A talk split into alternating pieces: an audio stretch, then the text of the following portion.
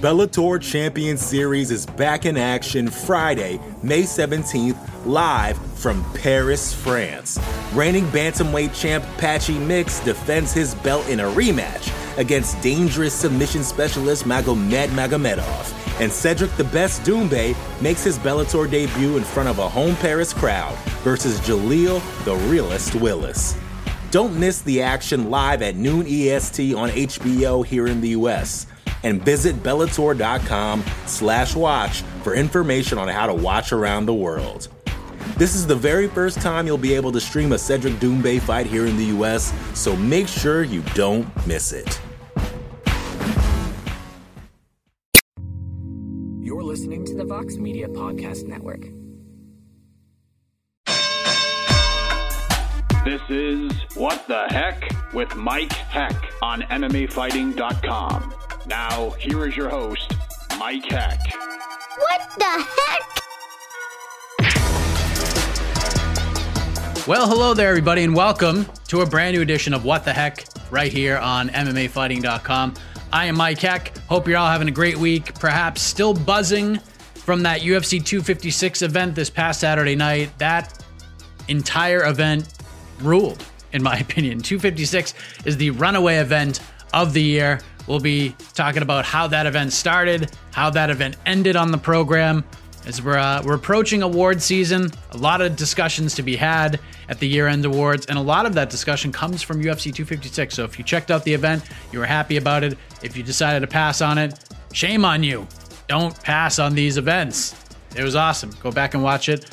You will not be sorry. But if you missed it, we also dove deep into the main event from multiple journalistic opinions. Charles Oliveira's big win over Tony Ferguson, Kevin Holland's incredible capper to his five and oh two thousand twenty on Between the Links with Jed Meshew, myself, and Sean Al-Shadi. So head on back into the archives after you watch this. You can check that out. But of course, the U F C ends their twenty twenty campaign this Saturday with U F C Vegas seventeen, the main event. Fascinating one. Stephen Wonderboy Thompson taking on the surging Jeff Neal, of course. The main event was originally supposed to be Leon Edwards against Khamzat Chimaev. We all know what happened there. Looks like potentially we could see that fight happen on January twentieth. Nothing's been made official, but it seems that that's the direction they're heading. But Wonderboy versus Jeff Neal is a fun fight. No doubt about that. We got Jose Aldo versus Marlon Vera in the co-main event. Michel Pereira versus Khaos Williams. Are you kidding me? That fight is going to be insane. We got Anthony Pettis versus Alex Morano.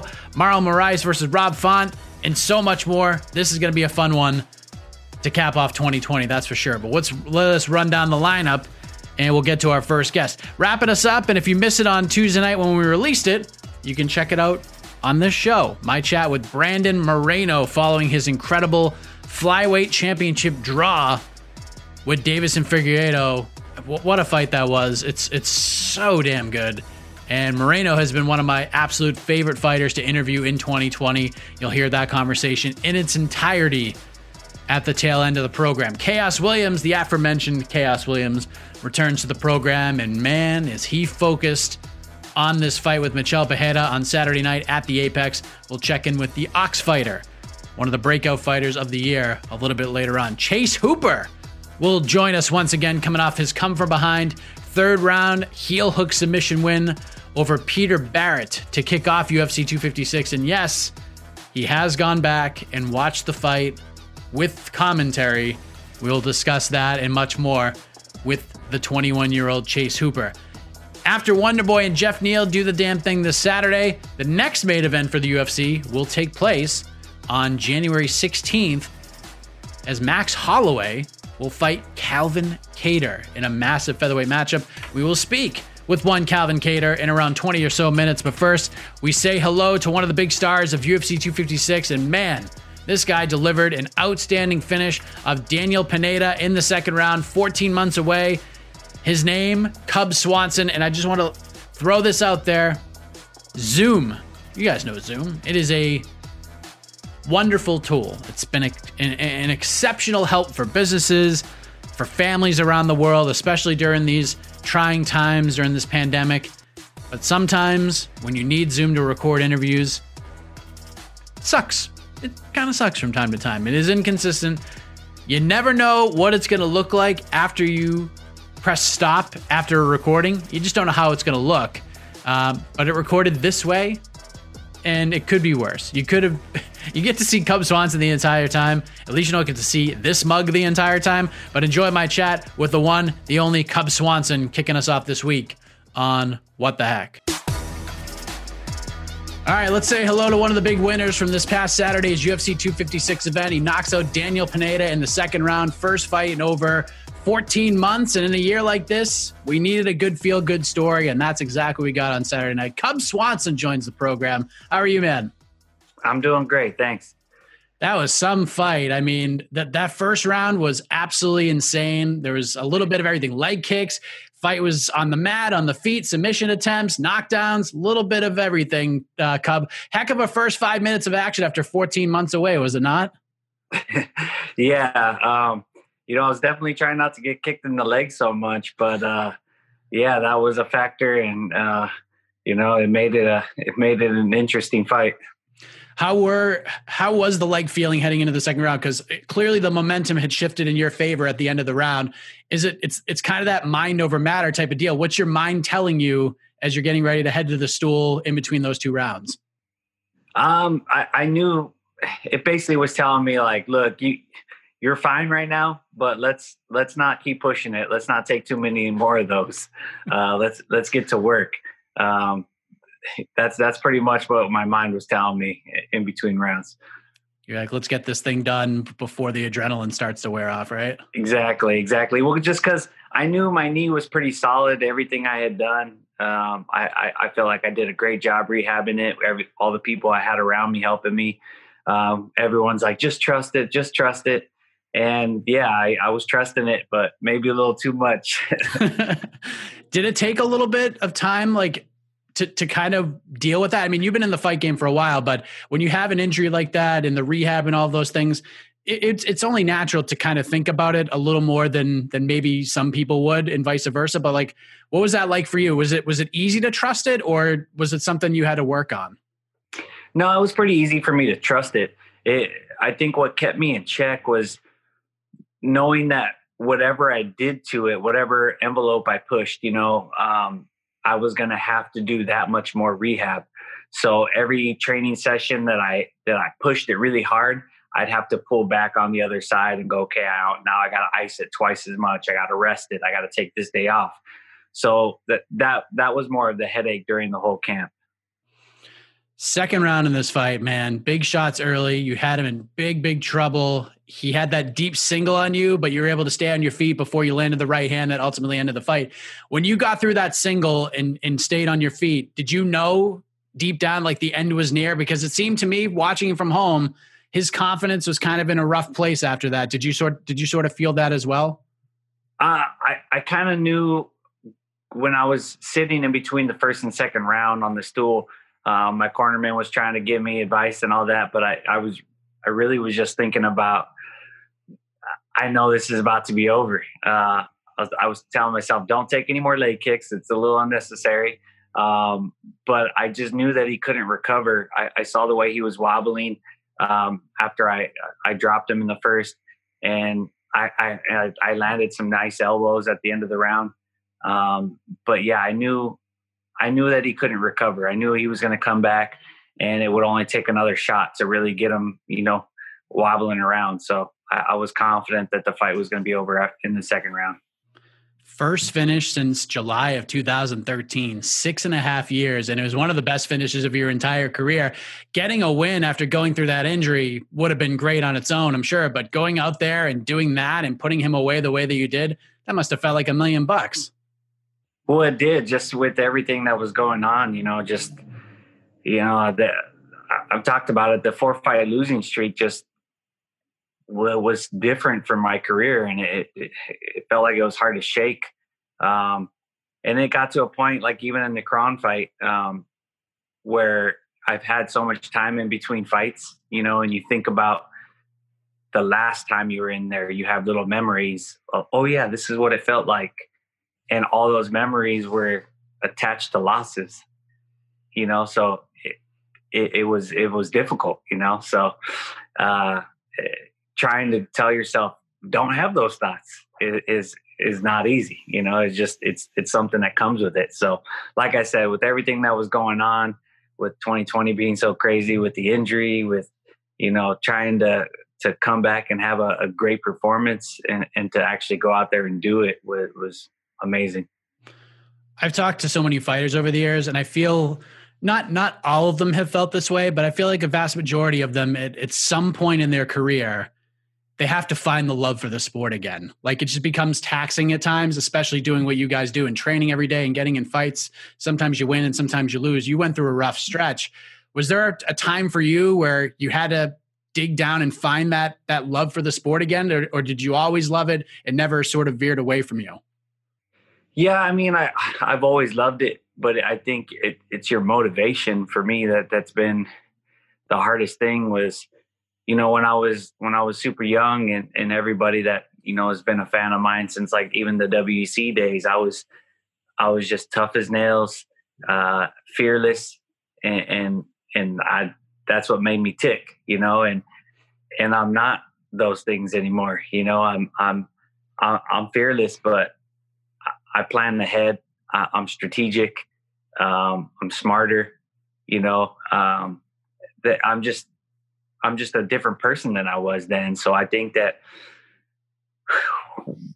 you know, digging down and finding out, you know, where your, where your head's at when the fight is about to come, that, you know, I used to go to a dark place, and I don't, that's not really a place I want to go anymore. You know, I got, I got kids. I enjoy my life. I, I, I have a good time, and I don't feel like I needed to go there anymore. And this time was the first time I kind of accepted that, and just, it's like, hey, you, you know, time to evolve. And I feel like I've been struggling with that over the last, you know, four or five years, um, where sometimes you show up, sometimes you don't. You're like, what's my deal? And I feel like this one just, it clicked. And it was like, I felt like I, I graduated in a sense to a, to a new level. Yeah. You accepted Cub two point oh is here. Like you're, Yeah. Now, now, now you're just a different, you know, different mindset, different guy, different motivations.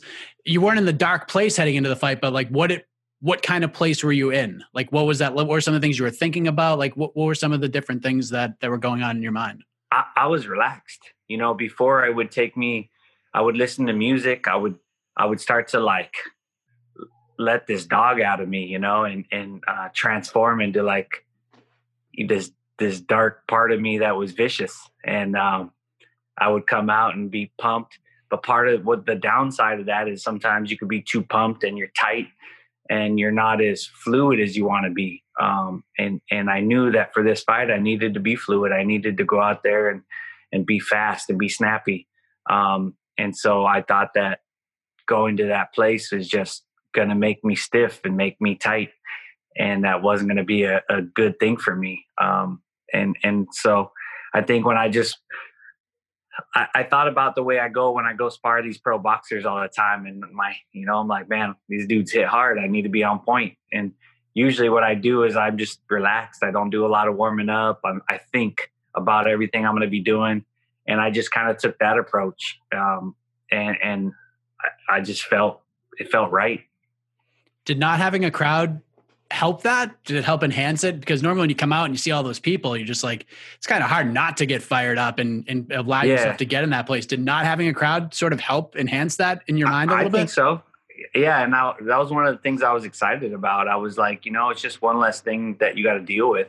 And that was part of the reason I think I had to learn how to pump myself up too, was to even, you know, I'm, I'm, you know, pretty shy, quiet person in, in, in general. So for me to have to go out and perform in front of twenty thousand people, sometimes you do got to pump yourself up and kind of mentally prepare for that. Um, and, you know, we'll see what happens when we get back to crowds uh, and how I'll make those adjustments. I think I'll do fine, but uh, just for, you know, this time having no crowd and, and, and just being able to just focus on just that one task, Uh, it felt nice.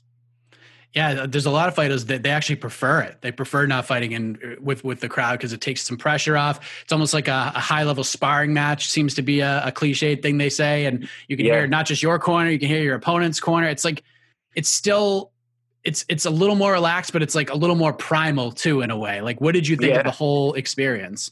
Well, I also think that, because I was thinking about it when we first had the no crowd, uh, fights started getting a little bit more brutal. You know, I was like, this is interesting, you know, that we're having, hard, you know, tougher fights. And it, and it dawned on me finally, we always uh, assume that the crowd is affecting the winner, but I think more so the the crowd influences the loser. So when you're losing a fight and you're hearing boos and you're hearing, oh, when you're getting hit, I think it's making fighters give in sooner. And I think since we've had no crowd, you're getting fighters not realizing they're losing is bad, and they're fighting harder and they're fighting longer. That's my theory. That's a really good way to look at it. What about the, do, do you notice a difference between like the big cage and the small cage? Because that's been like a big debate here in twenty twenty is, are the fights better in the big cage? Dana White said, oh, there's no difference in the numbers, but it feels like with the fans and the media members are like, the small cage rules, because it seems like it, you can't help but have action. You know what I mean? Yeah. Well, I mean, it's it's old school W E C day side. So, yeah. Uh, yeah, I, it definitely uh, forces more action. And then uh, I was pretty happy because I have the same size at my U F C gym in Costa Mesa. Um, and that's where I did all my training. So uh, up until the last two weeks when things started to get shut down again, I was able to use that cage and and have the exact same, you know, replica. So uh, I, I was happy with it. I, I I thought he was going to try to take me down a little bit more. And so we were worried about the size being a factor, but it ended up being just fine. The post-fight interview is amazing because as a dad myself, like I, I totally understood where you're coming from. Like our kids can sometimes put us on this pedestal and it, it almost feels at times impossible to live up to that. And it, and it gets into your mind a little bit. Like you're like for you, like you're their superhero. Like you had a, and you had a superhero like performance. Like it's amazing what the mind can do when things get tough. You can think about them and it gives you like that extra bit of oomph you need to, to get through those hard times. It seemed yeah. like It seemed like in that moment, you knew you made him proud, and that's a pretty powerful thing, is it not?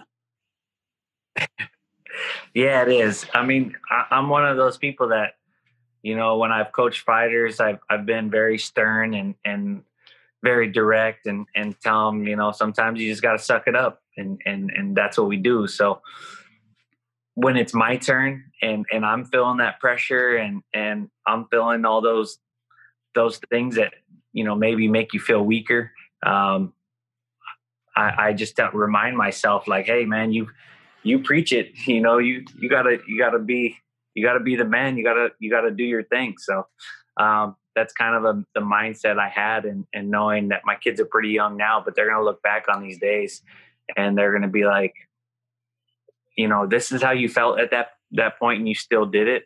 Um, that, you know, that's inspiring. And, and that's kind of like how I was thinking about it.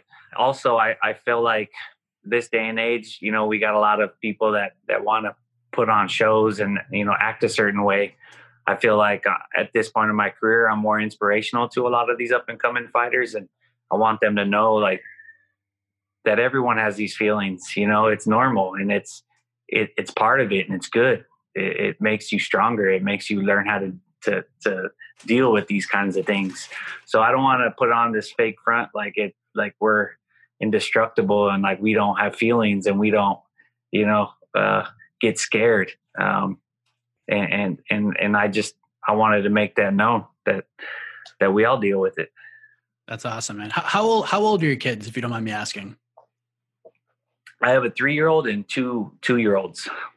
Oh, there you go. Oh, so, boy. So you're running yeah, around so like three, a madman. Three kids in diapers. Yeah. It's, it's crazy. So like, even now I got, you know, I got this broken hand. Um, you know, I'm still changing diapers. My, my wife is helping out a lot. Um, but yeah, I'm, you know, still got to get them out of their crib and change diapers and do all those things. Like, so. Yeah. You can't, I mean, you can go between fights. You can't go between like rounds of being a dad. It just doesn't stop. Yeah. Yeah. And it, and it shouldn't. Like I got no excuse, you know, I got, you know, my hands hurt, but you know, they still need their diaper changed and they still need to be fed and put to bed and all that stuff. There are many people out there in M M A fan land, Cub, who thought you got the big fat hose job when it came to the bonuses. Like the fight of the night was a no-brainer because the main event ruled. And then we knew Kevin Holland was going to get one because that knockout of Jacare was crazy. But there's a lot of folks who felt you should have got that fourth bonus over Rafael Fiziev because it seemed like yours was more emphatic and without any controversy whatsoever. What say you? Did, did you feel like you got shortchanged a little bit in the bonus department? Um, I feel like if I said, yeah, I, I, I'm being ungrateful because I mean, I've had so many, um, and it's funny, like some of my biggest knockouts, I didn't get bonuses. Uh, the George Roop fight, I didn't get it. And I made Sports Center, uh, this one, but I mean, it's okay. As long as I'm always in contention, um, uh, then, then I'm doing my job. You know, it's a, a stat that if people would never say, but I'm pretty proud of is even all my losses were uh bonus involved. So I think aside from maybe one or two, you know, so I won a lot of bonuses. I've, I've helped other people get bonuses, but the, the fact of the matter is I'm in an, it's an exciting fight and the people want to watch it. Does it mean more to you that you entertain so many people that people were st- are still talking about the finish over getting the bonus itself? Yeah. Yeah. I mean, uh, those are the kinds of things that, that last forever, you know, is, you know, legacy. Um, I'm known to be an exciting fighter and, and putting it all out there. So, I mean, for my family, uh, I, I always want more money cause it, it, it helps around here. Yeah. um, but, uh, yeah, at this point in my career, everything I make, I'm, I'm, I'm, you know, making sure that it uh, it's setting me and my family up for forever. Maybe they're uh, planning on what they did with Figueiredo after his previous fight. Maybe they'll just give you a big bag of cash to make up for it. I mean, that would be nice. I definitely wouldn't complain about that. but uh, but you know what? I I, I said this, uh, you know, in a in a tweet is like I, I got to be grateful. They man, when I injured my knee uh, in that grappling tournament, that there was. Uh, special event insurance for, for that event. And they were already trying to get me a, uh, an M R I. And then the U F C just literally uh, took over the whole thing. They, they booked me another M R I somewhere else, um, drove me there, got me crutches, um, set up an appointment for me to go with the top knee surgeon, uh, uh, made sure that I had physical therapy taken care of for the entire year. So they literally paid for everything and took care of everything. So I'm super grateful for that. And so, yeah, if uh, I can't, I couldn't, I couldn't uh, complain about not getting a bonus. That's a fair trade-off then. I would agree with that. Any, yeah, yeah. B- besides the hand, any, any other injuries coming out of the fight? Um, no, my, uh, my knee's good. I got it checked out today. Got it flushed out. Uh, it's just swollen. Like I said, when, when, you know, any kind of workout I would do and have to ice it and get it to calm back down, it's, it's like that, but times twenty, uh, just, just a little swollen in the, in the joint and I'm trying to get, get it out. So I'm probably gonna have to start riding the bike uh, today. There you go. Next move, I'm guessing, is enjoy the holidays with the family, enjoy the win, because, you know, after taking a year, I guess like after taking a year off, now you got to deal with healing up the hand. Do you, Do you want to try to get back in as soon as you can in twenty twenty-one, or are you just in no rush at this point? Like whenever the time comes, the time comes. No, I'd like to get right back in. Um, you know, I, I took a year off and it's not like I, I felt a difference this time. Um, I, I'm noticing it little by little. Like I'm just as fast. I'm, I'm just as sharp. Uh, it's just that I need longer rest days, you know? Um, majority of the camp on, on the weekends, um, I was having to take Saturday and Sunday off instead of just one day. Um, and, and that's fine. Just listening to my body and, and knowing how to get the best out of my, out of myself without pushing it too hard. And so I know that I'm not trying to fight past forty. And so I'd like to get as many in as I can and, uh, you know, keep the train moving. Is this as free as you felt as a fighter in a long time? Yeah. Yeah, pretty much. Um, I, I'd, I'd say that was safe, uh, safe to say. And uh, obviously, you know, I had to, I thought I was going to have to worry about his takedowns a little bit more and less about the leg kicks, but it was a lot about the leg kicks and less about takedowns. So, you know, when you, when you have to think about something like that, it, it, it you know, I usually have to throw, you know, no more than three strikes at a time and then move, make sure I'm moving. Uh, that way I'm not an easy target, but uh, yeah, overall it was, it, it was a pretty freeing experience. Did you watch the main event on Saturday? No, I haven't watched it yet. Um, oh man, you're in for a treat. Yeah. It's so good. Yeah. So, I mean, uh, it's crazy too. I, I, Brandon Moreno is such like a nice guy, and, and uh, you just wouldn't accept, expect him to be in wars like that. Figueiredo seems like a monster. Like he seems like he wants to be in wars like that all the time, but yeah, I, I definitely want to see the fight still. Yeah. I talked, I talked to Moreno yesterday, and same attitude, smiling, laughing, time of his life. Just yeah. it's it's so funny. Like, and then he goes in there and has a war with a guy like Figueiredo, who takes those massive shots from such a powerful guy, and still smiling, still still loving life. It's amazing. That's awesome. That's awesome. What else is awesome, Cub, was was your performance on Saturday. It was amazing to see you get back in there after the recovery and and, and just have the performance like that. I'm glad to see you in just a great place mentally and physically right now, and really excited to see what uh what you got to bring to the table in two thousand twenty-one, man. Happy holidays to you and the family, and I appreciate the time. Uh, well, I appreciate it. Thank you. Yeah, hopefully we'll we'll find something out soon, uh, hopefully early next year. But uh, either way, I appreciate all the support. Awesome, man. Thank you. Have a good day, man. All right, you too. The Bellator Champions Series is back in action Friday, May seventeenth, live from Paris, France. Reigning bantamweight champ Patchy Mix defends his belt in a rematch against dangerous submission specialist Magomed Magomedov. And Cedric the Best Doumbè makes his Bellator debut in front of a home Paris crowd versus Jaleel the Realest Willis. Don't miss the action live at noon E S T on H B O here in the U S, and visit Bellator.com slash watch for information on how to watch around the world. This is the very first time you'll be able to stream a Cedric Doumbè fight here in the U S, so make sure you don't miss it. Support for this show comes from Sylvan Learning. As a parent, you want your child to have every opportunity, but giving them the tools they need to tackle every challenge, that takes a team. Now more than ever, educational support tailored exactly to what your child needs can make all the difference. That's why parents have trusted Sylvan Learning for forty-five years as the ultimate teammate in their child's educational journey, instilling in them a love for learning and a passion for reaching the next level. And Sylvan's Insight Assessment can identify gaps in learning and areas that could be of concern for your child. It's a three sixty degree view into your child's learning that you can't find anywhere else, and helps ensure that your child didn't miss something in school that might put them at a disadvantage in the future. And right now, it's the best price of the year at twenty-nine dollars. Go to sylvan twenty-nine dot com to learn more and get your child's assessment for only twenty-nine dollars. That's S Y L V A N twenty-nine dot com.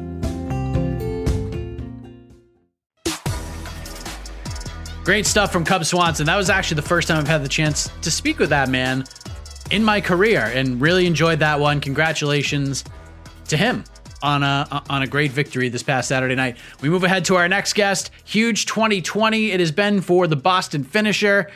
Knockout wins over, or knockout win over Jeremy Stevens, that elbow.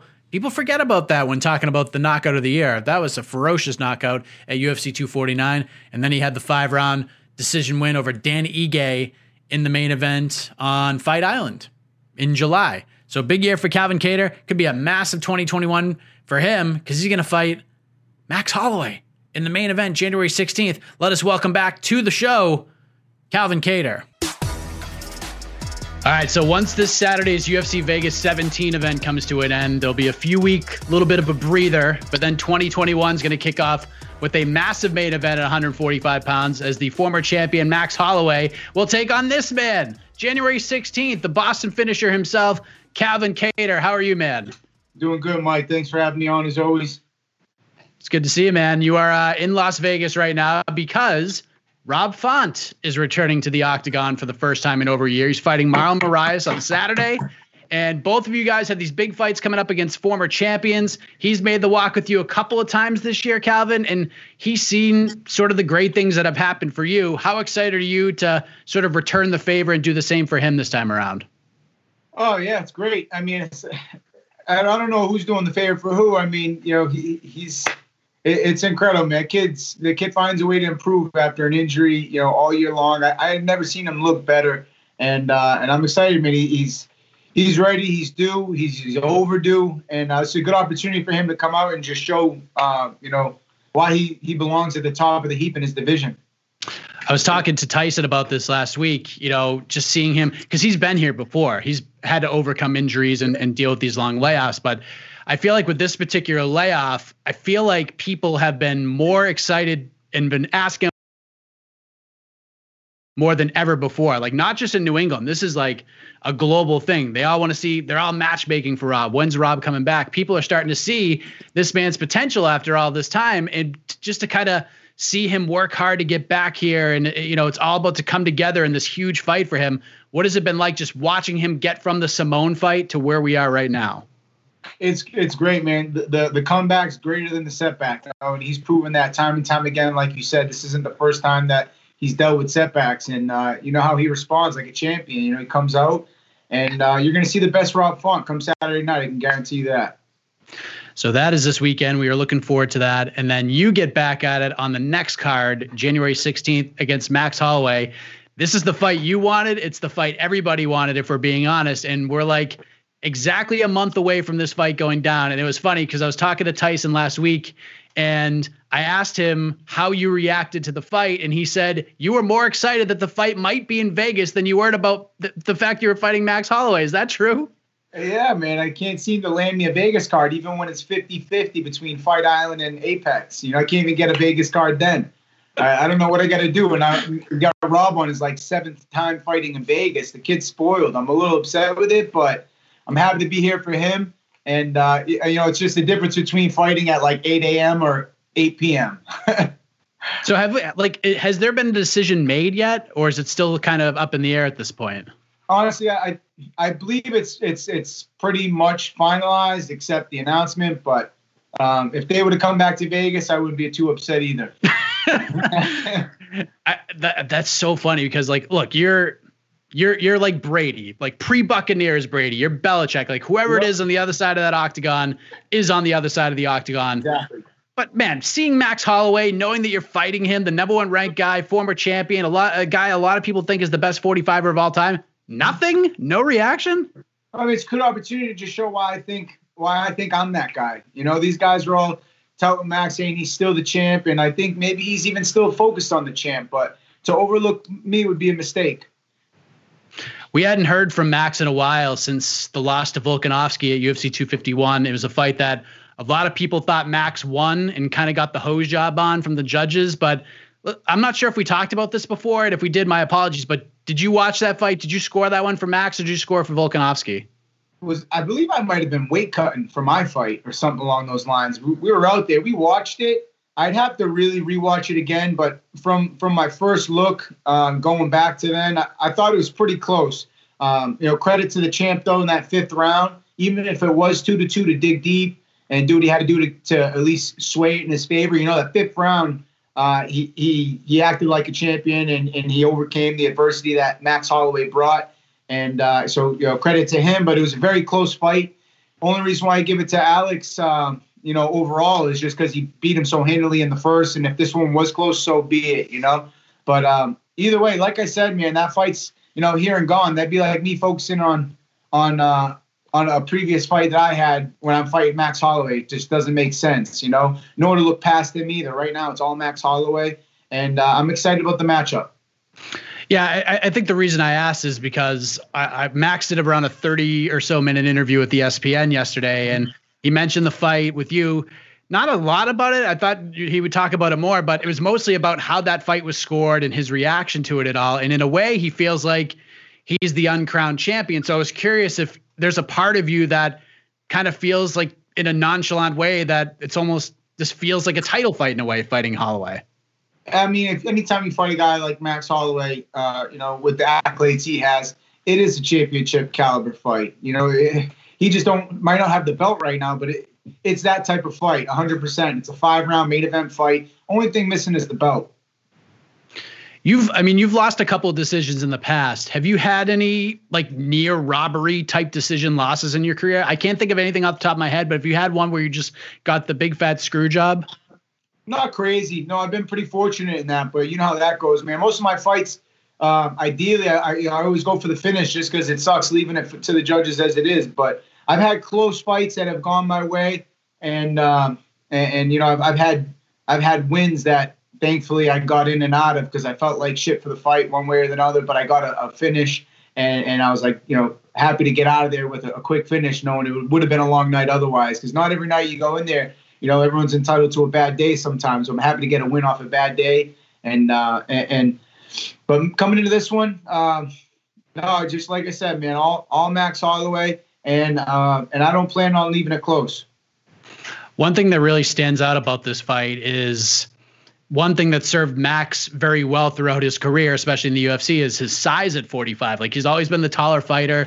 He seems to have the reach advantage in pretty much every single fight he has at forty-five. You guys are right around the same height. You might even be a little bit taller, but I know you have the reach advantage in this fight. How much of an impact do you think this has? Good questions, man. Like you said, uh, it's different when you're fighting a guy that has similar reach, and, and, and not only the reach, but can fight that style of fighting long or combat that. And, um, you know, I think we both present problems that maybe neither of us had faced before. And um, and we'll find out what's up come January sixteenth, man. It's coming close, like you said. We're about a month out now. And all it is here is just, you know, finishing camp strong, dotting the I's, crossing the T's. And I've been ready to go all year long. So January sixteenth can't come soon enough. So you're in Vegas now. Are you are you going to you going to corner Rob and then go back home and then come back, or are you here the rest of the time now? No, that would be nice. Uh, I don't think I could stay in Vegas that long, uh, you know, without getting into too much trouble. I like to stay here maybe max a week, but that's about it. So uh, getting a little bit out here, you know, get the P T. Um, it, it's always great to come out here and break up camp, especially right around this time. Go home with a couple weeks left, finish strong.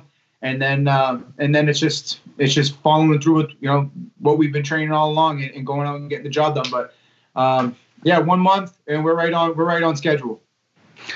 People try to like generalize fights. It, it, it, I, I think generalize is probably like the right word to use here. They they take like singular words and they do this versus this. So when people look at this fight on paper, it's like it's Max's volume versus Calvin's power. Yeah. Do you look at it in the same way? I I feel like. I, I feel like your volume is a little underrated here. Yeah, I, I usually try to dictate when you say who's going to win a fight. Generally, the way I would say it is, you know, it'd be like uh, if the if one guy can get off his game plan and the other guy can get off his. And most people, like if they're a ground style fight, like let's just say um, like an Ortega versus Zombie prior to that fight actually going down where Ortega pieced him up on the feet. Um, you would think like, oh, if Ortega can get it to the ground, he wins, you know, or if Zombie can keep it on the feet, you know, that's how they generalize, like you're saying. But as you see, sometimes the fights don't play out how they generalize, and Ortega pieced them up on the feet, didn't even touch the ground. So um, I try not to get too, um, you know, set on one way or another of getting the job done. I see myself getting my hand raised and then capitalizing on whatever he presents. The way you handle your business, Calvin, and we've talked about this many times in the past, you are you, it's the Patriots mindset, the New England Patriots mindset. Whatever the N F L puts on the schedule, that's the game you play. You handle yep. your fighting career the same way. Whoever the U F C puts in front of me, that's who I'm going to punch in the face. I don't care who it yep. is. And I think that's very commendable, Calvin. I think that's that that's one of the things people like about you. Yeah, but if every you go match up, is the Super Bowl, man. Every match is the Super Bowl. Everyone's the biggest one. You know, next one's the best one.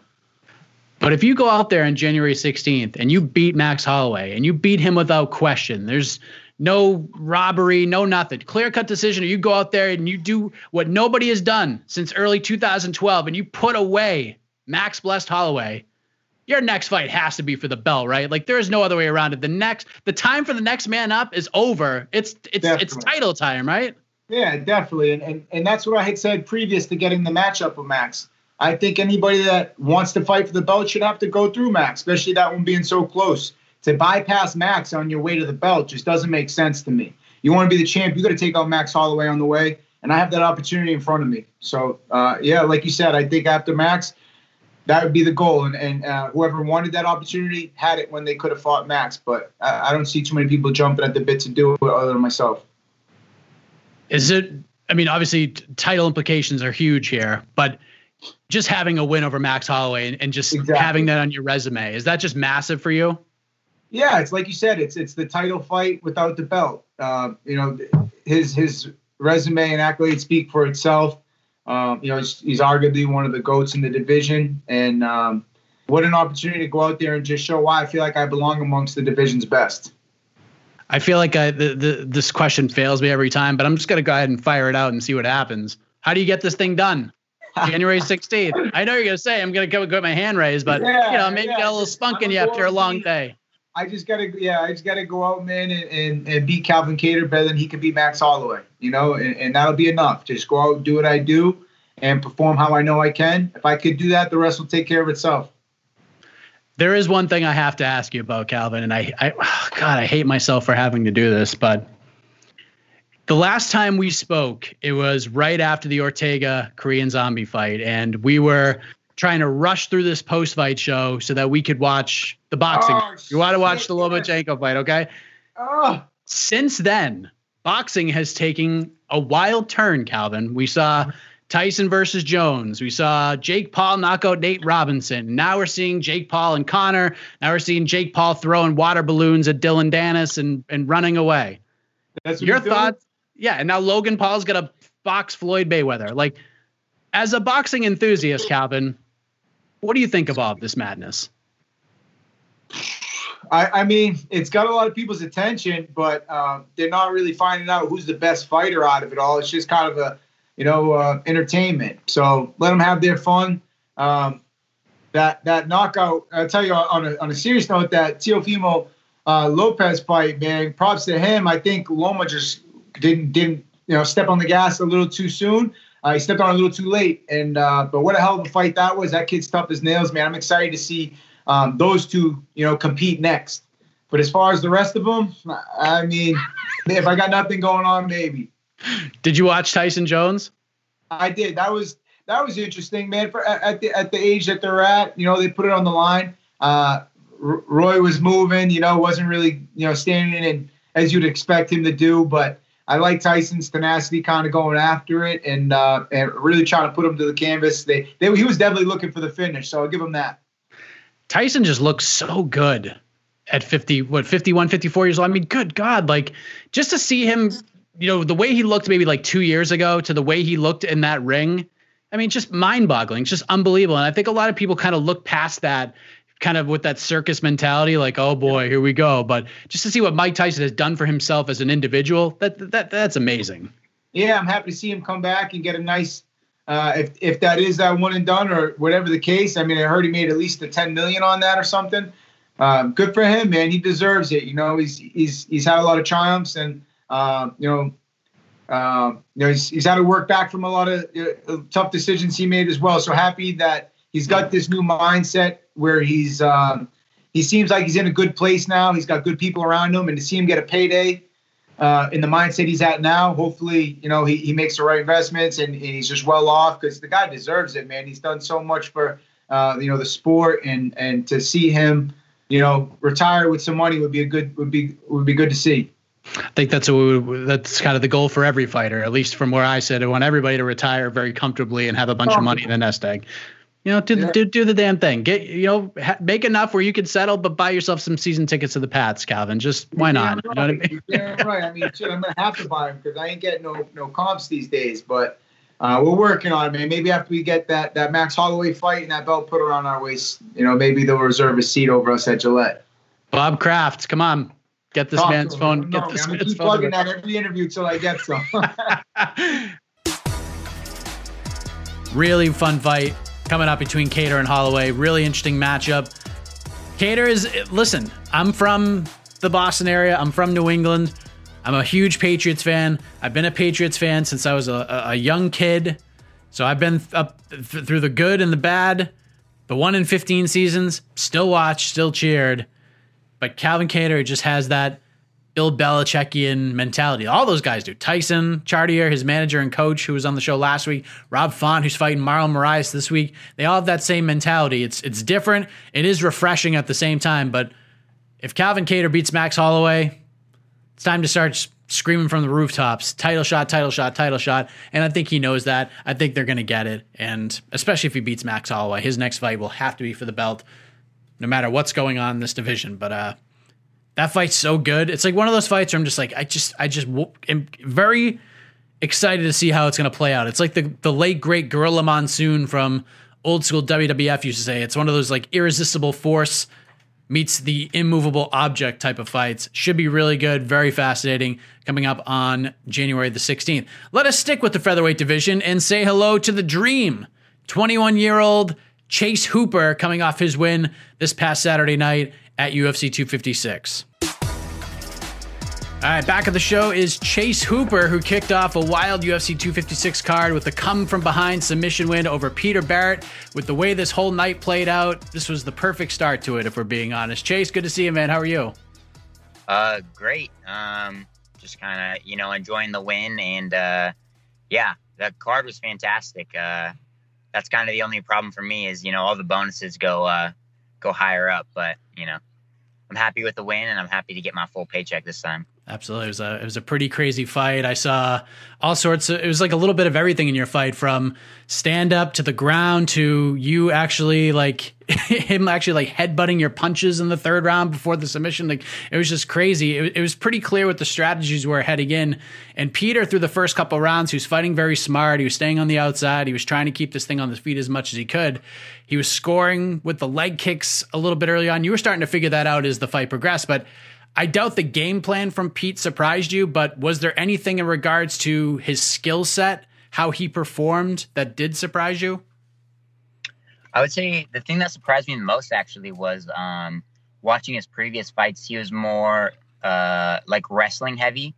So it was interesting just to go in there, and I get, it makes sense in, in retrospect with kind of, um, you know, how my fights have gone and, uh, you know, what his way to win would be. But um, I was just surprised he wasn't doing more clinching, because uh, a lot of his previous fights, I noticed he had more like kind of that Usman style. Like, he has no problem holding the guy up against the cage and trying to beat him up from there. But um, yeah, it was kind of interesting just having someone that is a pretty decent wrestler like that, just wanting to disengage from the grappling the whole time. But uh, it made sense. The leg kicks, especially in the second round, those seem to have the most effect. Like, even the commentators, and we'll talk a little bit more about that in a moment, but D C and Rogan specifically thought Pete was one good leg kick away from ending the fight. Like, was it at that point? I mean, it was getting, it seemed like it was getting a little sketchy in there, but were they starting to take as much of a toll on you as maybe they portrayed it? Uh, it was more like one of those things where I'm like, fuck, I should have checked that way earlier. Um, I should have, you know, been on top of it, because we knew going in there that he was going to do a lot of leg kicks. But um, I was real focused on his, like his overhand right or his overhand left, um, because he liked to throw that a lot. Um, and then I just kind of wasn't as focused on the leg kicks. But I'd actually been working like a decent bit of like switch stance stuff. Um, So I was just kind of, you know, resting the leg up a little bit. It wasn't, I don't think it was that close to being over with, but it was definitely, um, it didn't feel good. I can tell you that. Third. But, uh, yeah, I could have kept going for sure. Yeah. Third round, Peter looks to be five minutes away from his first U F C win. And then you drop for an M and R roll, and he was able to get back to his feet the first time you did it earlier in the fight. This one, he was not so lucky. And it was like, It was like video game power levels when it came to confidence. Like, yours was rising as the seconds went on. His was drastically falling, and he was doing like everything he could to not get too reckless in that position. And you were staying super patient. Eventually the heel hook comes and you force the tap. Man, that had to have been one hell of a feeling. Was it not? Like, I think it was kind of portrayed, and even on Saturday, that you were down. Like, it was like, it was like two, ten, eight rounds, and you just came out of yeah. nowhere and won it. Like, I, I thought, personally, you lost the first two rounds, but I didn't think it was like, you didn't get the, the doors blown off you. You know what I mean? Yeah. Like, you can see by my face, like, I don't have a mark on me type of thing. So it's like, it wasn't like a crazy, like, rocky, like, comeback like that, but it was definitely, um, I feel like he, I let him control the distance too much. Like, he had the cage control, and then uh, also the leg kicks, obviously, because there wasn't a whole lot from either of us, like significantly back and forth, um, scoring wise. So I feel like those leg kicks definitely um, really added up for him in that second round. Um, but yeah, again, I feel like it wasn't a crazy like comeback, but it was definitely, um, I do think that positionally, because of where he was at and the leg kicks, that I was losing those two rounds, but it was closer than people like to make it out to be. But, um, yeah, it was great to, you know, lay in that Imanari, which I've been practicing for, you know, months now, um, and kind of get to that position and be like, okay, I still have like three minutes left. I can take my time. I can just kind of hang out here. And, uh, you know, I was able to get to that, uh, like the honey hole position that they call it, where essentially both of my legs are, um, pretty much safe, like almost completely. And then, uh, I have like real good control over his leg that I was end up or able to heel hook. You're a very nice guy, Chase. You're, you're friendly. You are a fighter.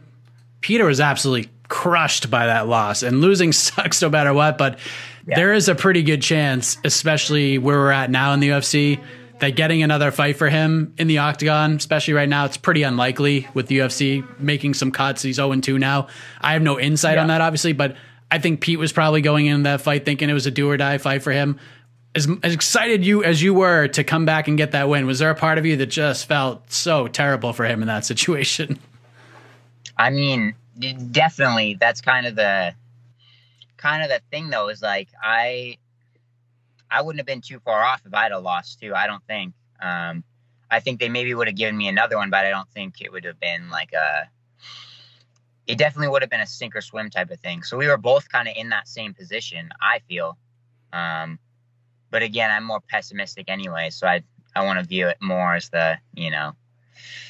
Uh, negative scenario than the positive, but um, yeah, it's rough, definitely. But um, it's just such a brutal sport, and you have to you have to fight for your spot, and uh, that's just kind of the way it is. But you know, super nice guy, and uh, yeah, I wish him all the best. What did you think of the commentary overall? Because I'm sure you went back and watched it. You may have seen some things on social media about some of the things that were said, because I had to go back and like watch it a second time, because I, I think I even tweeted this out on Saturday. It sounded to me like Joe Rogan had you released in the second round, like off to the regional yeah. scene to get more work. But as you're watching it and seeing it all play out, like, what did you think of the commentary over overall? Yeah, it's uh, it's brutal to, you know, hear these people that you kind of idolize a little bit, just kind of shitting all over you, you know, it's kind of, um, I don't know. It's hard to deal with, uh, but some points were valid. I just feel like it was a little more accentuated than it needed to be. Like, um, you know, Thank obviously you. I know I need to work on my striking. Like, I'm getting that situated. I'm going to go to Thailand or something and get the, you know, get the work in that I need. Um, but I think it's really just because of this narrative that I have, like, they're like, oh, his striking's so bad. But, it, you know, I was holding my own to an extent. Um, like, I never felt out of there. I never, you know, I didn't get rocked. I didn't get any like significant shots landed on, you know, anything besides my leg. So I feel like I'm definitely making the improvements, and I feel like that was kind of glossed over, but that's kind of, um, neither here nor there. But yeah, I definitely, I heard they were pretty brutal, uh, the whole night kind of overall, but it's just a little harder when it's, you know, about you specifically. Yeah, I think you're taking it in stride. I mean, it is it is what it is at the end of the day. And I, I kind of compare you to Ryan Hall early on in his U F C run, because, I mean, and, and it just turns out you got to work with him for this camp, and you've been working yeah. with him a little bit. You certainly can't go wrong with that. He's sort of this, like, enigmatic figure here at M M A Fighting. Like, we, we think Ryan Hall, like, we hear Ryan Hall's name, we always, maybe jokingly in a way, we think he's like the best pound for pound fighter on the planet. He's the most dangerous man in the world. But like, what is it like to work with someone like Ryan? Because the man's just so smart. He's such a wizard, and he's been where you're at before.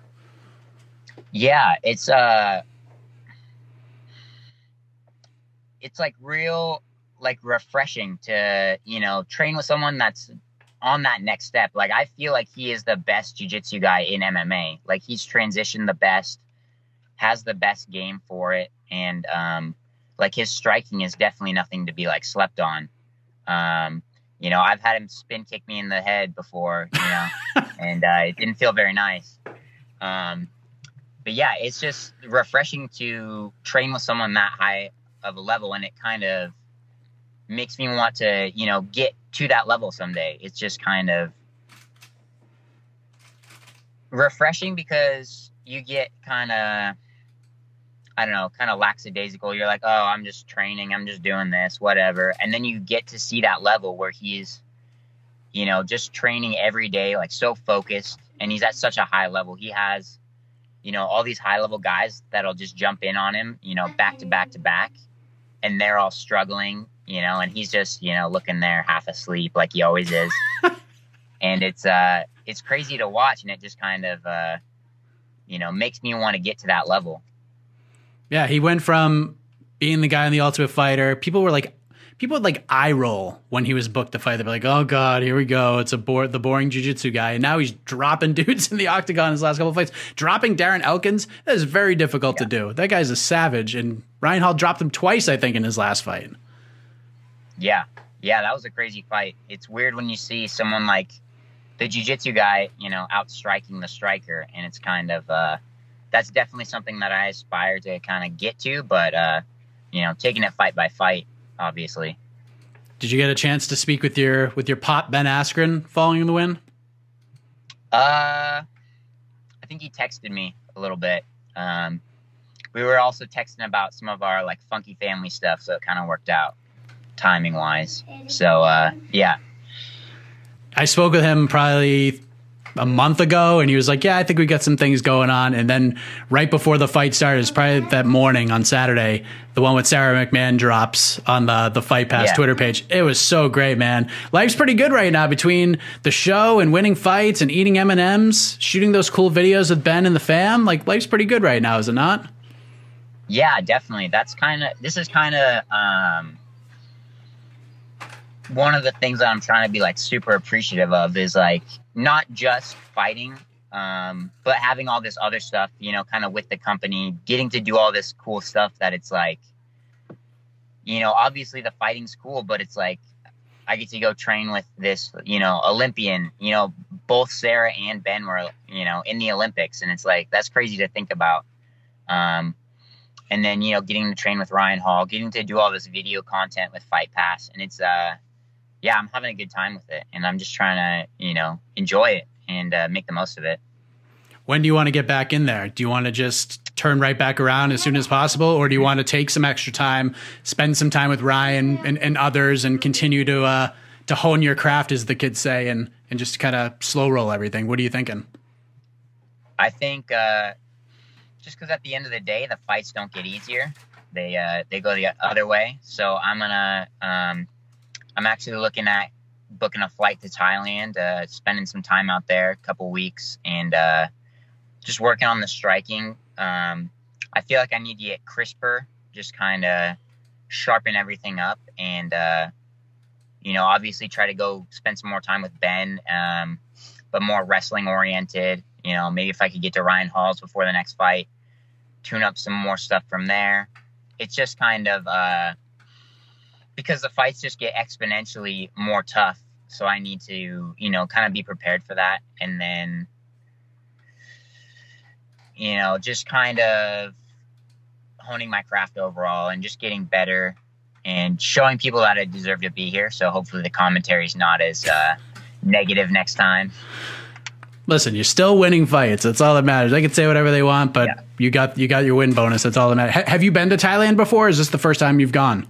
Or that you're going? No, uh, farthest I've been was like Mexico, so it's going to be a big one for me. There you go. Oh, man. I remember talking to Cynthia Calvillo. She went out there and spent some time out there. She said it was like a life changer. Like, not just mm-hmm. because of the training you get, but just the area and like some of the things you have to do independently to like just kind of get through each day, because it's not like the most luxurious place on earth. You're there to work, and you yeah. can tell as soon as you get there. So are you looking forward to just the learning experiences you're going to get outside of just training on your striking? Yeah, definitely. It's kind of, uh, I don't know. It's like one of those things that so many people like dream of doing, and then I'm able to do it because of my job, or like, you know, I, you know, am more in a position where I need to do it. And it's kind of, um, yeah, I'm really looking forward to, you know, just doing as much cool stuff as I can and really making the most of, you know, the position that I'm in and, uh, you know, what opportunities the U F C's kind of provided for me. What did you think of the main event on Saturday between Figueiredo and Moreno? That was a crazy fight. Um, I think those fights where, you know, both of these guys just, you know, kill themselves and kill each other. It's just kind of, uh, it's like a different thing to watch, because like a fifteen minute fight versus a twenty-five minute fight, it's a huge difference on your body. Um, I've actually done it before on one of the local shows, and it's just, uh, to get there on the high level, I think they're really, you know, putting flyweight back on the map. Um, all the respect to Demetrius. I think, uh, he just had two, too technical of a style for people, but when they see people just, you know, like slugging it out, like trying to kill each other, like Figueiredo and Moreno did, like, uh, I think people really respect that. And then, you know, it makes them fans of the division, and it makes them fans of those guys. So I think it's good for U F C. It's good for the division, and, uh, good for the fans at the end of the day. As a grappling enthusiast, what did you think of Charles Oliveira's performance? Man, I never thought in a million yeah. years I'd see a guy put Tony Ferguson on his back and keep him there for fifteen minutes and almost take his arm home with him in the first round. Yeah, that was crazy. Um, Charles Oliveira is definitely something else. That's kind of, um, you know, another one of those guys that I kind of aspire to get to that level, because he's, you know, most submission wins, I think, in U F C history. Yeah. And that's just kind of a, that's a crazy statistic. That's, uh, yeah, I have a lot of respect for that. And uh, I have a lot of respect for Tony, too. Um, it's kind of rough, though, watching him, um, you know, go from such a, like, living up to the nickname, like being the boogeyman of the division to, you know, being on a two-fight skid. But, you know, that's kind of the nature of the game. And he's definitely, um, he's definitely a gamer. So he's, you know, not taking any easy fights. The Bellator Champion Series is back in action Friday, May seventeenth, live from Paris, France. Reigning bantamweight champ Patchy Mix defends his belt in a rematch against dangerous submission specialist Magomed Magomedov. And Cedric the Best Doumbè makes his Bellator debut in front of a home Paris crowd versus Jaleel the Realest Willis.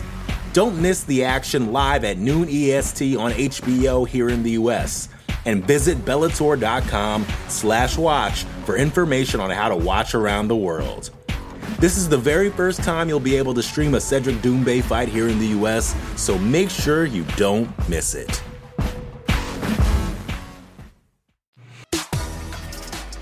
Big win for Chase Hooper this past Saturday. And, and listen, you can say what you want about his performances and the lack of striking and all that. He's two and one in the U F C. He's got two wins, two finishes. He's getting better.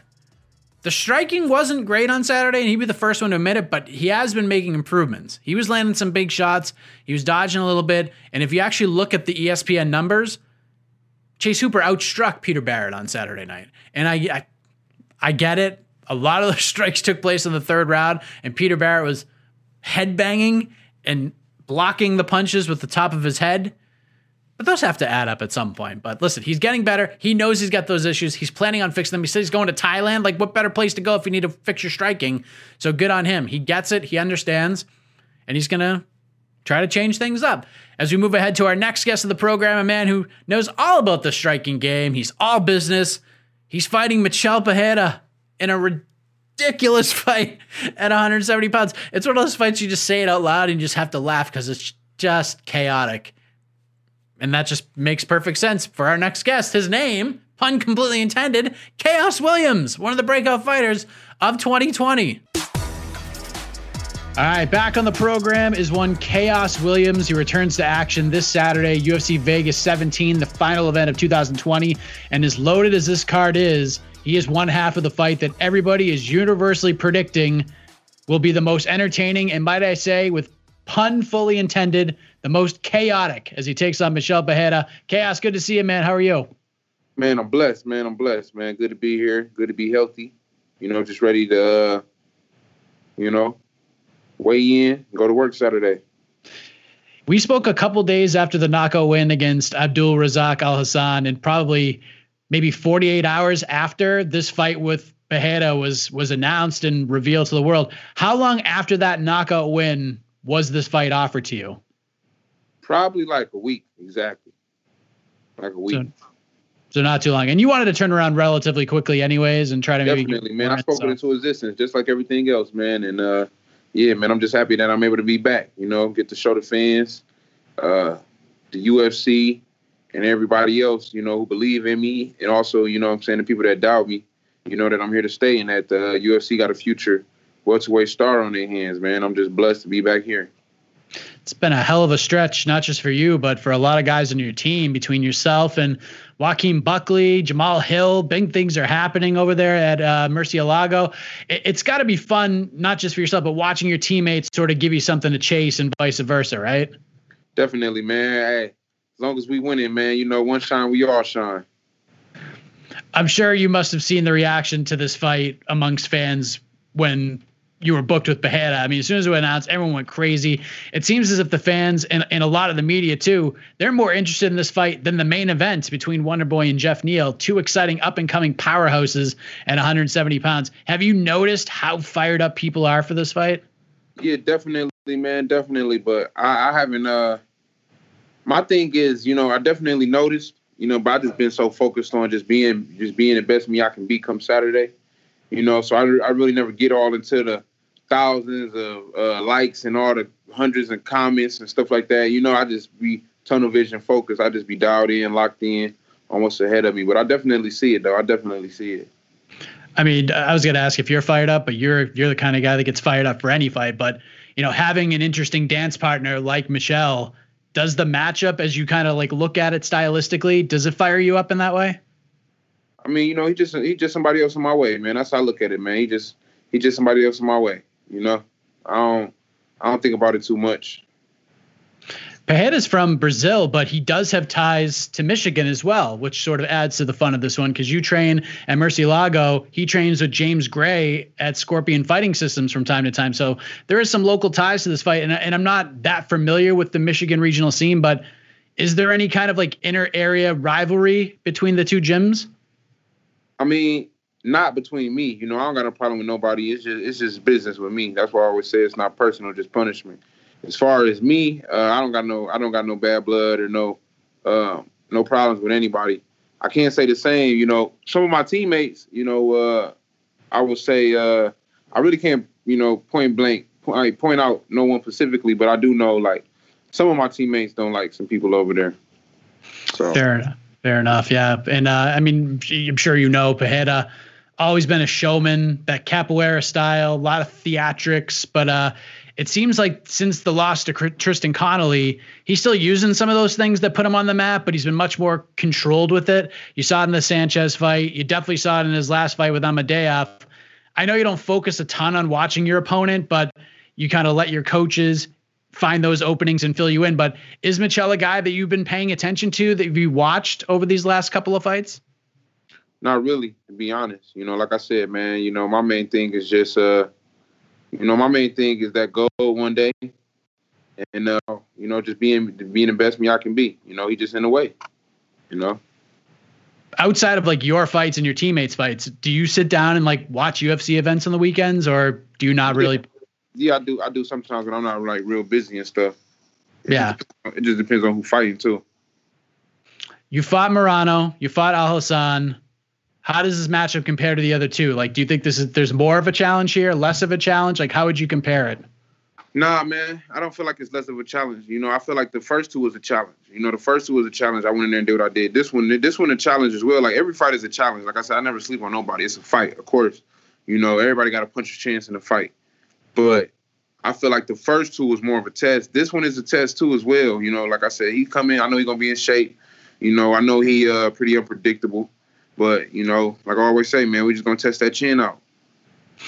how does this thing play out on Saturday? Like, is there a way that you sort of envision this thing playing out? Yeah, like, man, I'm sure I envisioned it. I envisioned it. Uh, you know, like I said, man, if I can, if he doing that, if he doing all that crazy dance and stuff, you know, you got to pay, man. First round knockout. If not, you know, second round T K O. Hey, worst come to worst, you know, unanimous decision. Third, I mean, unanimous decision. So if he starts dancing around, we can expect the first round knockout. Yeah, definitely. If all goes well, and and there are people that I've seen out there on social media land that are already saying this, they're ready to just start throwing your name all over these awards lists at the end of the year. Breakout fighter of the year. You certainly have one of the knockouts of the year. But some folks are even considering you in the fighter of the year conversation if you get the job done on Saturday. I mean, do those things, hearing your name in those conversations, is that something that you pay attention to at all? Uh, definitely, man. I'm grateful to be be uh, mentioned. You know, I, I would definitely get that knockout of the year, though, to my boy Joaquin, though, man. Like, you know, nobody nobody's seen nothing like that, man. You know, I get credit where it's due, man. That's Joaquin got that award, number one, knockout of the year. As far as uh, fighter of the year, breakout fighter of the year, man, you know, you know, I'm very modest, but, you know, they give it to me, man. I'm here, man. You know, I, I'm hungry. But, I mean, at the end of the day, like, I look at the main goal. Like I, like I was saying in one of my other interviews, that's like a defensive player of the year award or, you know, rookie of the year award or something like that. That's good and all, but we trying to get them. We trying to get them championships. You know what I'm saying? We trying to get them N B A championships and, and in my league, the U F C title one day. And it's no rush. It's no rush. But you know, that's that's the main focus. Just continue to be better. So when we do get to that point and put myself in a position to where I do be in that position, I keep it. And you know, that's just what it is. You know, but I mean, if they're gonna give me an extra fifty thousand for winning one of them awards or something, hey, definitely, man. Everybody go vote for me. Give you all the awards if that's the case. For real, go show some love, man. I need to go. I need to go get some more drip, man. I need to go get some more drip. uh, what was it? Did you? Oh, did you watch U F C two fifty-six on Saturday? Yeah, yep, yep. What did you think of Kevin Holland's knockout? Man, it was nice, man. It was nice. It was nice, man. It was nice. So Joaquin's number one. Which yeah. one's number two, yours or? Yeah, Kevin? man, mine, mine number two, man, mine number two, man. You know, because I mean, not only that, it's just, it's who I knocked out, man. You know, like I said, I'm very modest, man, but it's like who I knocked out too, man. A lot of people was, I had even some of my own homies was like, oh man, like I was a little worried for you, man, and you don't got to be worried for me, man. I do this, man. I was made for this. I was made for this, you know. But like how they was talking about him, you know, uh, that's just what it was, you know. Uh, you know, he he he a dangerous guy, man. A lot of people just. They don't know about him like that just because, uh, you know, he's a pretty silent assassin. You know, he, he wasn't out here talking and, and really, you know, calling out people or nothing like that. But, I mean, you you got ten, ten knockouts in the first round, man. Like, you're a pretty dangerous dude. What are they all saying about Pereira? I mean, basically the same thing. I mean, not as far as the other one, but, you know, it, it's just going to keep getting – every fight is going to be the same thing, you know. I feel like every fight is going to be the same thing because I'm continuing to progress as I, as I, as I continuing to get better, you know, is, is every fight is going to be more important than the last fight. And basically that's just what it is. You know, people going to keep sleeping on me, but like I said, they're going to keep sleeping on me. The doctor going to wake them up. But uh, that's what it is, man. They they they, they sleeping on me, man. I'm going to show them something. Did I don't like to talk too much, man. You know, I don't like to talk yeah. too much. I like to, I like to uh, let these speak for themselves. Well, when you were last on after the last knockout win, you said that a lot of your friends won a lot of money off of you. They all bet on you, and you paid them off in a big way. And you were one. We were we were discussing whether or not you think they they might little slide you a little percentage of that, a little commish. Any uh, any extra love? I mean, yeah, definitely, man. I had a couple of my peoples, man. They showed mad love, man. Mad love, man. I mean, I had people, man. I ain't even gonna put their business out there, but I had people buying some bands, and uh, you know, people broke in just off the love. That's amazing. That's the way it should be. Definitely, man. I was, I, I wasn't even expecting it, man. Like, like it was, it was, it was. I appreciate it too, man. Y'all know who y'all are. There is, uh, I'm just gonna go ahead and ask you about it because it's, it's interesting, kind of the connection to it because your teammate Joaquin Buckley, like we talked about, he's found himself in this rivalry with James Krause, who's in your weight class, and it seems like from talking to both guys, they both want the fight. And I don't know this for sure, but it sounds like being in different weight classes might be the holdup in just making this fight happen because it seems like a no-brainer to make it. If that's the case, and I know you guys are both of the same management company, Is that a fight that would make you interested after Saturday, you and Khaos, considering you can have that chance to maybe get one back for your teammate there? Nah, man, you know, uh, I'm my own man. You know, I'm my own man. And uh, I don't want a conflict of interest, you know. Like I said, we are managed by the same people. At the end of the day, you know, uh, if, it, if like I said, what, what, what, what, what shall be will be. If it was meant to happen, it's going to happen. But that's not nothing that I'm looking at. You get what I'm saying? Like, Joaquin got a problem with him. Hey, they they both men. Let them do what they do. You know me. I'm my own man. I don't got no problem with them. You know.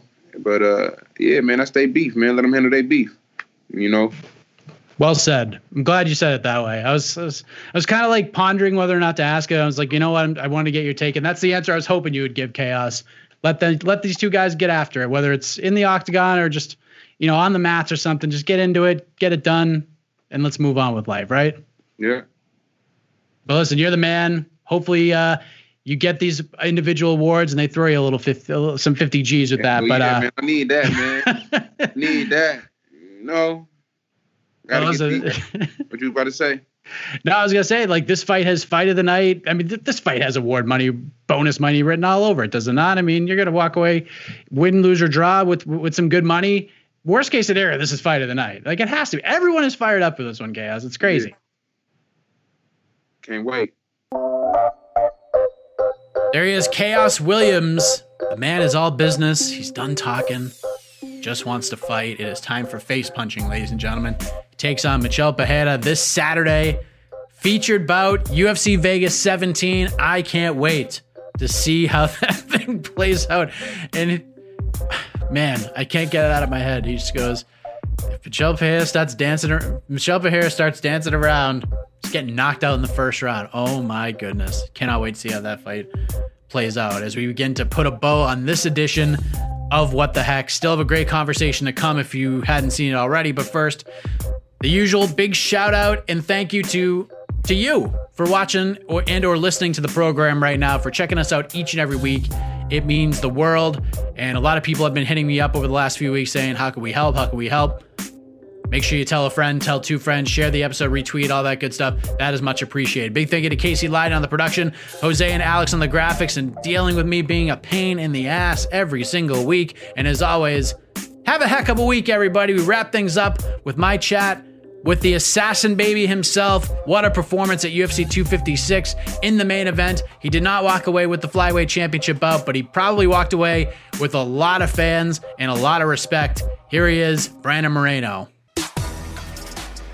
Ladies and gentlemen, we were treated to an instant classic on Saturday night at U F C two fifty-six. The flyweight title was on the line between Deiveson Figueiredo and this man who for twenty-five minutes, they stood in front of each other and they put on the greatest flyweight fight of all time. One of the best fights of the year. One of my favorite fights of all time, if we're being honest. And it looks like we're going to see more of it because they fought to a draw. So let us say hello to one half of that unbelievable fight, the assassin baby himself, Brandon Moreno. Brandon, how are you, man?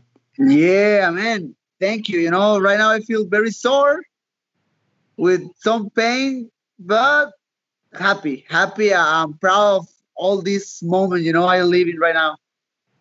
I, I, I feel like I speak for all fans of the sport. Thank you for that incredible fight on Saturday. I mean, it really was amazing to watch. And I've said this a few times. This is one of those times where after the fight and the event ended, I was jacked up for like another day or two. Like I couldn't go to sleep, man. Like what was, what was the aftermath of that night like for you? Did you fall right asleep or were you still just flowing with adrenaline after going through a fight like that? Uh, no, man. I mean, after a fight, I never can sleep. You know, I go to bed like four or five p m Um, and yes, and after a fight like that, everything was so crazy.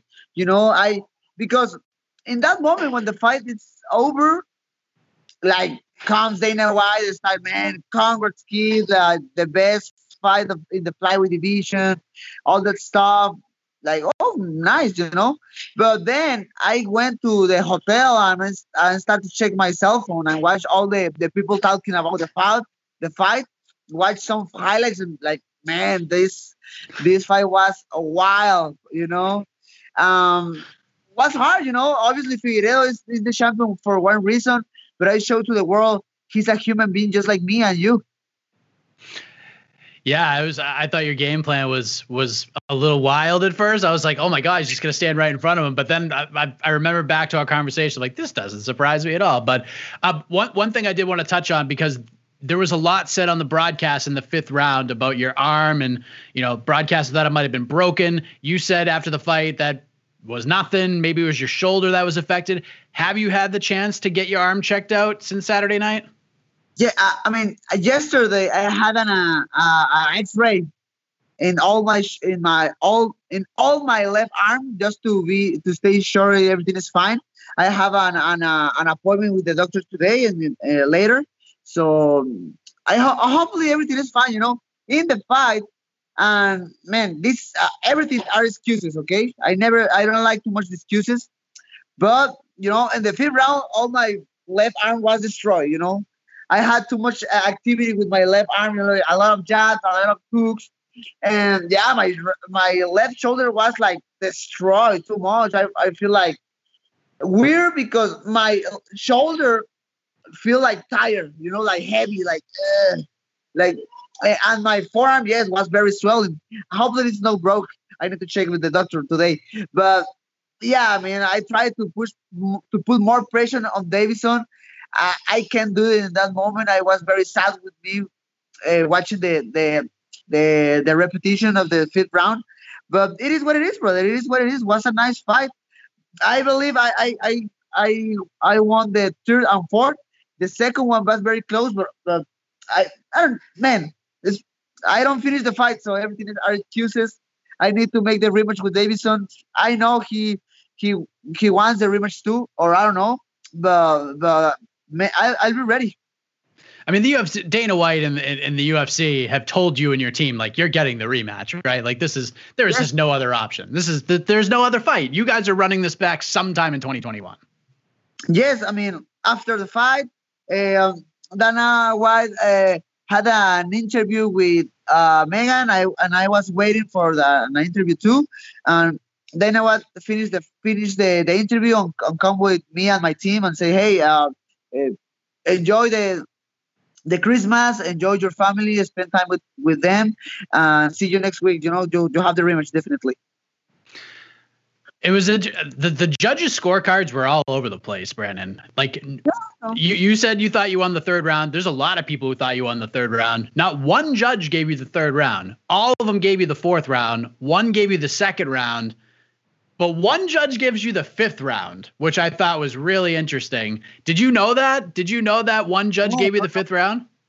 Uh, right now, I'm trying to stay like a little bit far of, you know, the the media, the analysts, you know, to put my my mind uh, clear again. But man, to be honest, I feel I won the third and fourth. The second one was close. I lost the first one. Uh, But I think I I, I lost the, the fifth, you know, just for the end of the round, you know, because he take me down and throws uh, uh, like a two or three punches directly to my face. So that's why I think I lost the fucking fifth round. But, man, I know. I mean, that is the risk when, when you leave the, the, the decision to the judges. And I understand that.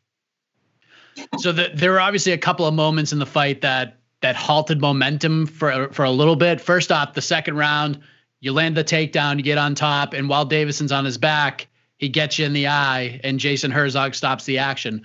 What happened there, if you don't mind me asking? Man, first of all, I have too much respect for Jason. I think he's amazing. He's one of the most amazing referees right now. But I don't know, man. I understand when you poke one time the eye, you know, I understand one, even, you know, even two, but three in a row, like, man, I don't know. So he got you, he poked you in the eye three times in that moment?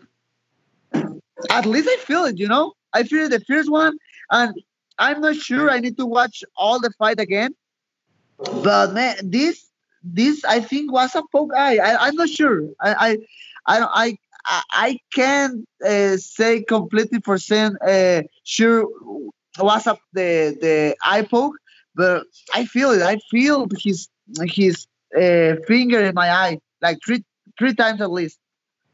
And then the third round was probably the most pivotal moment in the entire fight. It was the low kick. That was just, man, I felt so bad for you, man. You're clearly in a lot of pain. You're, you're coughing. I thought you were going to throw up all over the octagon. Was that like the worst pain you've ever felt in a fight? Man, no problem. I have three kids. So my, my wife was like, ah, I don't care. It's fine.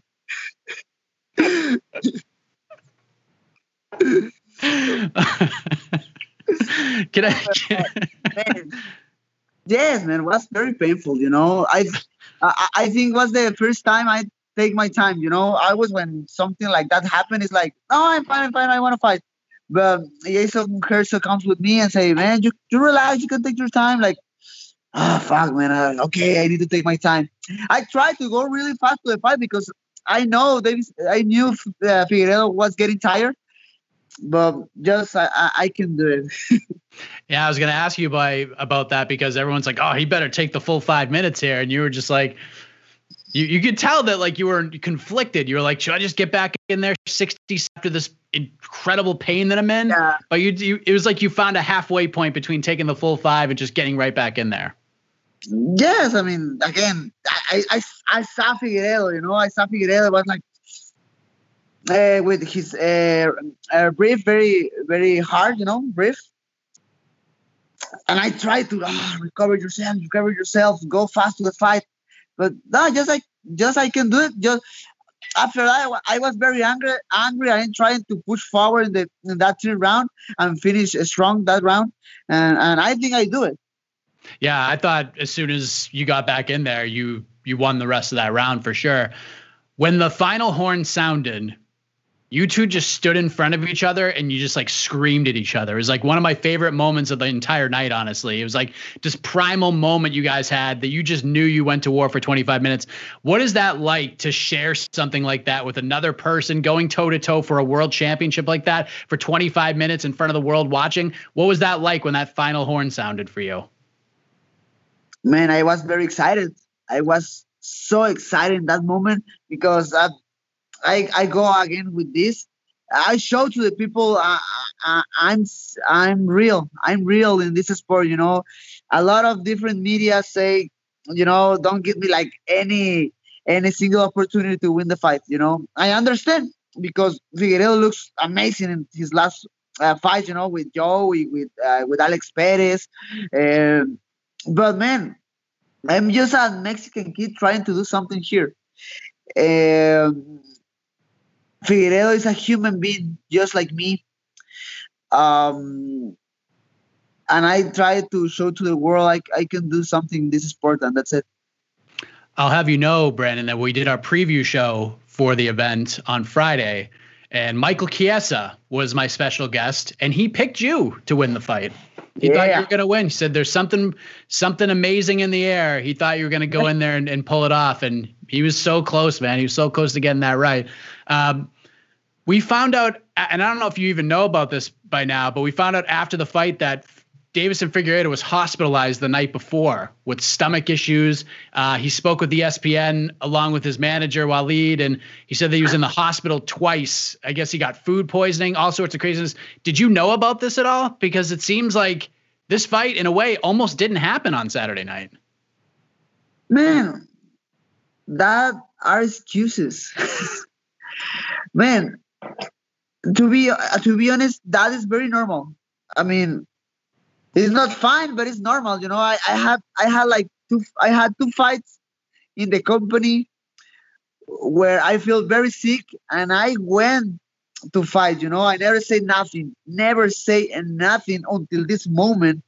And because man, I have excuses. I mean, Dana White don't go to my hotel, to my room and put the a gun in my in I had in my head and and say, hey, you need to go to the fight. No. It's my responsibility. If he if he was sick and he doesn't feel really good, why he take the, the fight? I understand. You know, he was there and he's the main event. He he has some responsibility with with the company. But at the end of the day, it's our res, it's our problem. You know, I can make excuses too. You know, with my arm. You know, to be honest, I mean, to be honest with you, my left arm was in the fifth round was destroyed, you know, destroyed, completely destroyed. I tried to go forward. I can do it in the fifth round. It's fine. Okay, it was a draw. I almost, I almost lost. If I, if I lost that night, it's fine for me. Okay. Maybe he's trying to sell the rematch again, saying that like, hey, if I was healthy, I knocked this guy out. Man, come on. I don't know. It's fine. So you didn't know before the fight that this that no. this happened? No, no, no. To be honest, no. He he told the E S P N that had he not gotten sick the night before, the fight wouldn't have got out of the first round. Man, come on. Come on. Again, no, no way. Can, can, can I ask you one thing about the about the the scoring in M M A right now? Um, I'm curious. Had you have known the scores, like I don't know if if you've seen like Invicta. Invicta has, when they do their events in Kansas, they have open scoring, so the fighters know like what the scores are after each round. Yeah. Would you have liked to have known what the scores read in the fourth round? Like, are you a proponent for open scoring, especially after having a fight like that on Saturday? Maybe that, man, good question, you know, because if uh, I knew the score until the fifth round, maybe, you know, not with my left arm, maybe I try something crazy, you know, like throw, throw something crazy, like spinning shit or something like that. Um, that name, um, no, knew that made me help me, you know, in the fight. But uh, I'm, I really believe we are good, you know. I think just the judges need to be more prepared, you know. Not not just boxing judges, you know. We need we need people with more experience, more experience about mixed martial arts. I think so. Two last things before I let you go. I know you gotta go get that arm checked out. Yeah. Obviously, you got the rematch to look forward to in twenty twenty-one. I know you're not even really thinking about that right now because when we last spoke, you said win, lose, or draw, win, lose, or tie. After this fight, we're going on vacation. Me and the family, we're getting out of here. And obviously, you have to heal up and stuff. If you had to guess, when do you think this rematch happens in a perfect world? Uh, in a perfect world, I prefer April because I need to recover myself very well, go to uh, to Tijuana and start to to train, you know, slowly, you know, step by step. Um, and then make an, again, you know, training camp, game plan, you know. Uh, but I can I can be ready even in March, you know, even March. April is better for me. Uh, May or June, It's, it's too much. I think so.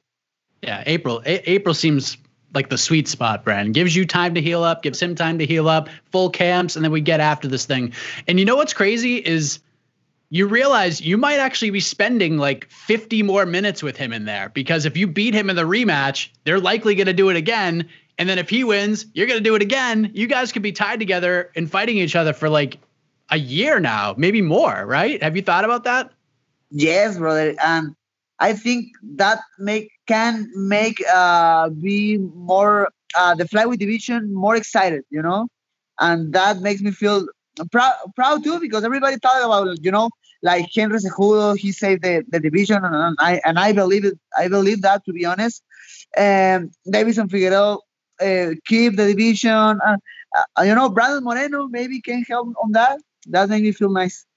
Yeah, man. Listen, I I know you got to go, but I just want to say incredible fight. One of the best I've ever seen. And it's just, it's so wild, man. Like, you were the sixteenth seed on the Ultimate Fighter.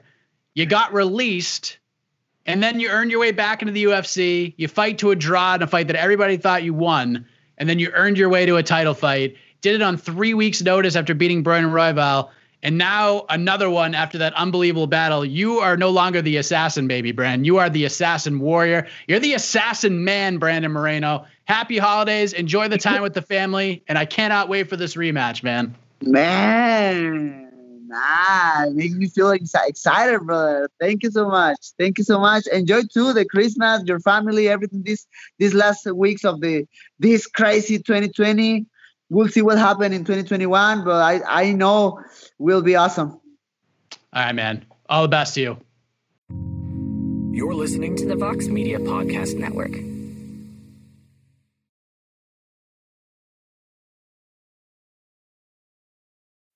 The Bellator Champion Series is back in action Friday, May seventeenth, live from Paris, France.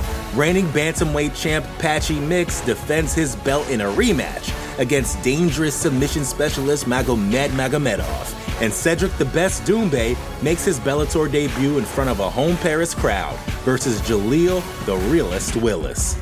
Don't miss the action live at noon E S T on H B O here in the U S, and visit Bellator.com slash watch for information on how to watch around the world. This is the very first time you'll be able to stream a Cedric Doumbè fight here in the U S, so make sure you don't miss it.